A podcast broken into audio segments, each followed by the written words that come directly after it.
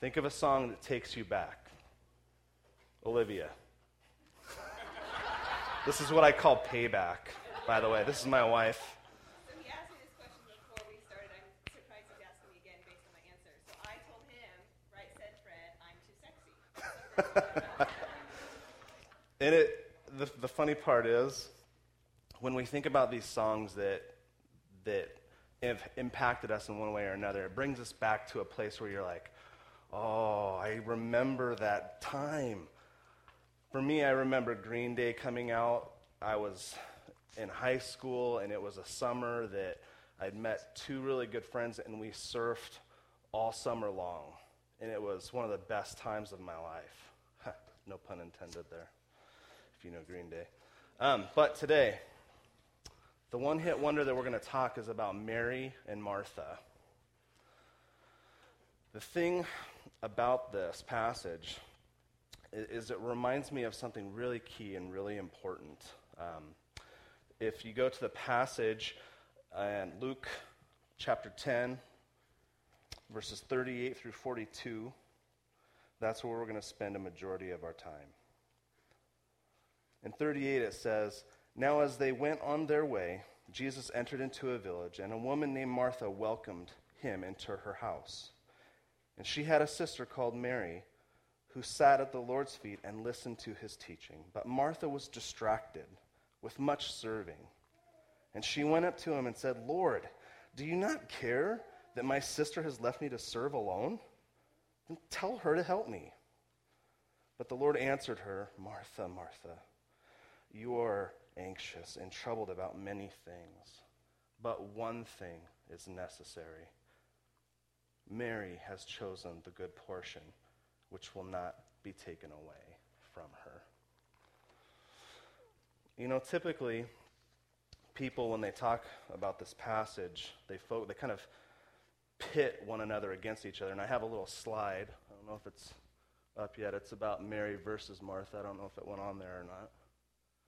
There we go. We got Mary, kind of this hippie-ish headband wearing person who's fun loving, and then you have Martha with the kitchen cleaning gloves. You, they kind of, when they go over this passage, they kind of pit one against the other as though one is a better choice and the other is not a good choice. And there wasn't really anything wrong or bad that Martha was doing. And a lot of times we can confuse that as, oh, and we can become legalistic, if you will.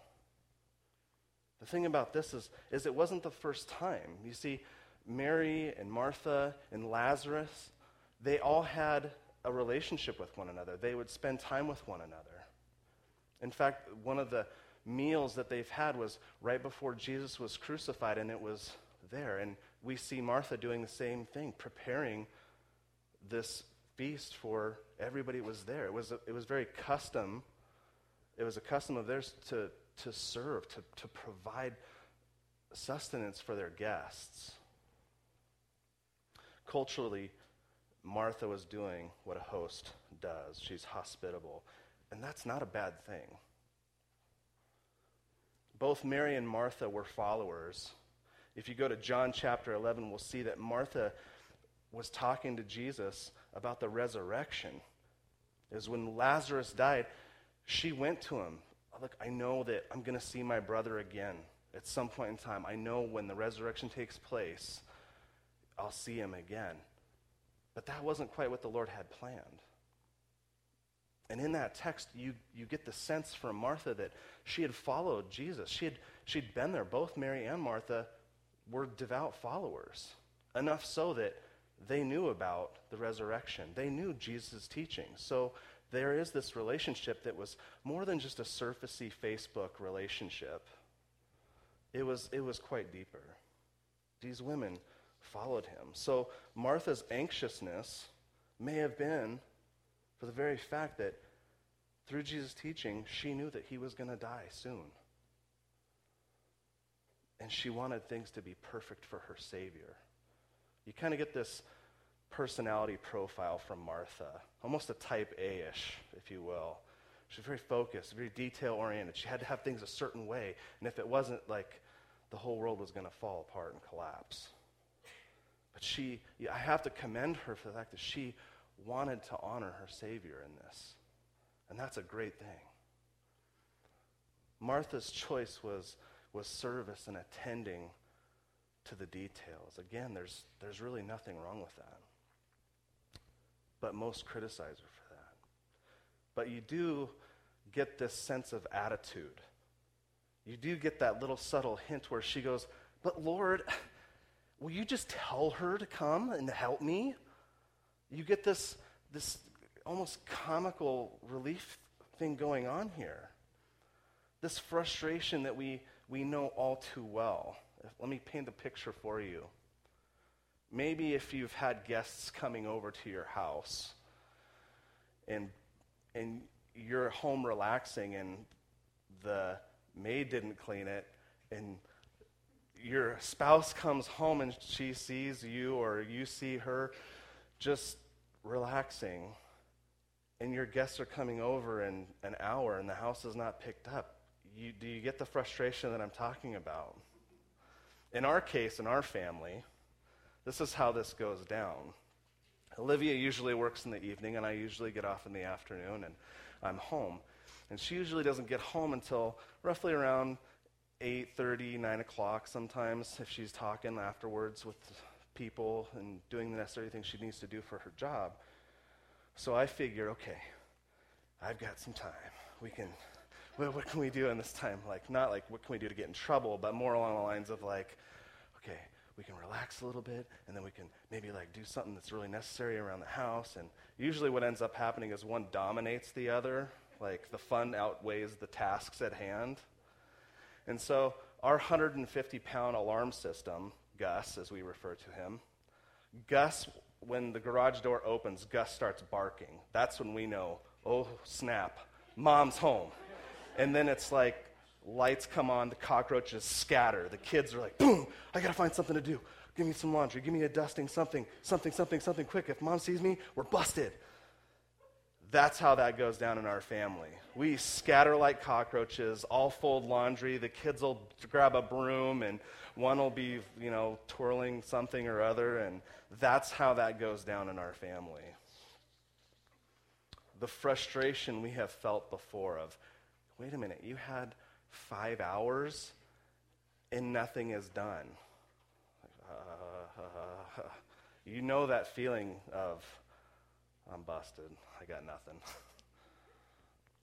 there was two choices made. One was a big picture choice here. The other was a, a here and now choice. Mary's choice was to sit at Jesus' feet, to listen to him. As Jesus defined it, she chose the good portion. Now, I have to imagine that when this, when this text is literally read, I have to envision Yoda reading this. Because, and I have to think that Yoda was Jewish because of this. Because literally, how this sounds is Mary indeed the good portion has chosen, which will not be taken from her. I'm not a huge Star Wars junkie, but I have to, I mean, this phraseology of it all, it's, it cracks me up. The literally, Mary indeed the good portion has chosen, which will not be taken from her. That's how it literally is translated. But most try to smooth it out. Most translators smooth it out and saying, Mary made a better choice. Good job. Yay, Mary. Mary made a better choice. Literally, she chose the good portion. So, what, why portion? Why, like, what, what exactly are we talking about here? Like, what, what, what is this is, it, is the portion Jesus? Is the portion that she was, you know, just, what, what, what exactly is this? The portion refers to quantifying something as your share or your part, your lot, as in your lot in life. This is your lot in life. This is your portion. It's divided for you. Here it is. King David put it, and he, as he refers to it in Psalm 119, 57, the Lord is my portion I have promised to keep your words. In Psalm 142, he puts it, I cried out to you, O Lord. I said, You are my refuge, my portion in the land of the living. Mary's portion was enjoying her lot, where she was savoring the Savior, if you will, enjoying his company, drinking in just the fellowship. Have you ever been around people that you just, they are a magnet? Some are magnets for trouble, but others you're just like, I love being around this person. I just, I, they are so fun, so inviting. I want to be around them. You get that sense that they really enjoy that. And that was Mary's portion. And you see this, this depicted as she is sitting at Jesus' feet. Well, in Jewish history, in Jewish culture, it was the disciples, those who were being discipled by a rabbi, those were the individuals that would sit at the feet of their rabbi. They were being taught, educated. So Mary was thoroughly enjoying this fellowship. She was being taught. She was enjoying conversation, and she took that role on as a disciple, if you will. She sat at his feet and she enjoyed his fellowship. How this is a one hit wonder for me could, could better be illustrated sometimes in my life, as my wife had pointed out. I came home one day and I was like, oh my gosh, it's supposed to rain this weekend. I have to mow the lawn. Like, I can't even see the fire pit in the backyard. I'm going to have to do one of those things where I'm going to have to angle the lawnmower to just kind of like chop it, chew it down a little bit, and then go four feet and like have to empty out the side compartment and then just kind of mow four feet. And I'll eventually get it down, or I could weed whip the whole thing, or just put Roundup on it all. And I was so, I was like, oh gosh, the rain's coming. I'm just not gonna, I'm just, I gotta do it. I gotta do it.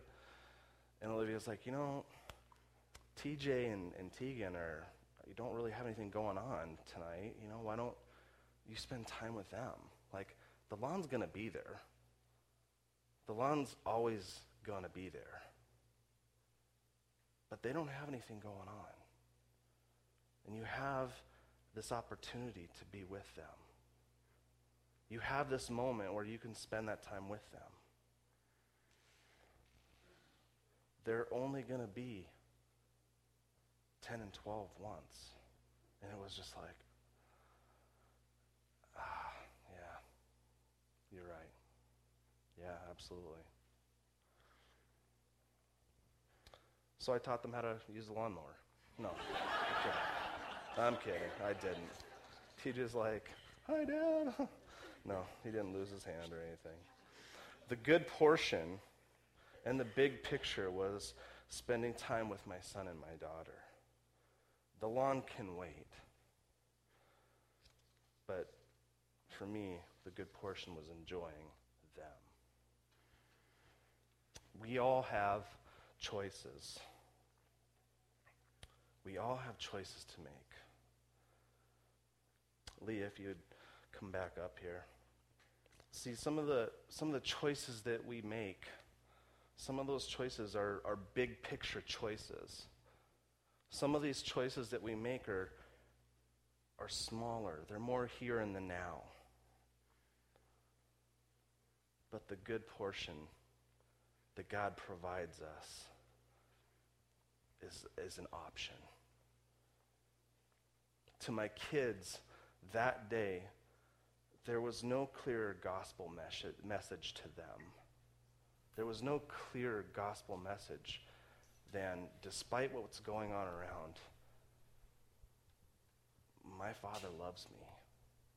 My dad loves me. Despite of his responsibilities and what's going on, he loves me. So we make a slip and slide, or we go do something crazy and get in trouble for it later. But there was no clear gospel message. And if you haven't put the clues together, I'll clue you on on this little secret. We are God's portion. We are his inheritance. He loves us. And by the actions of his son, we get to partake in that friendship, that relationship. And it's through that that we know we're loved. He chose, Jesus chose, God chose the good portion, which is us.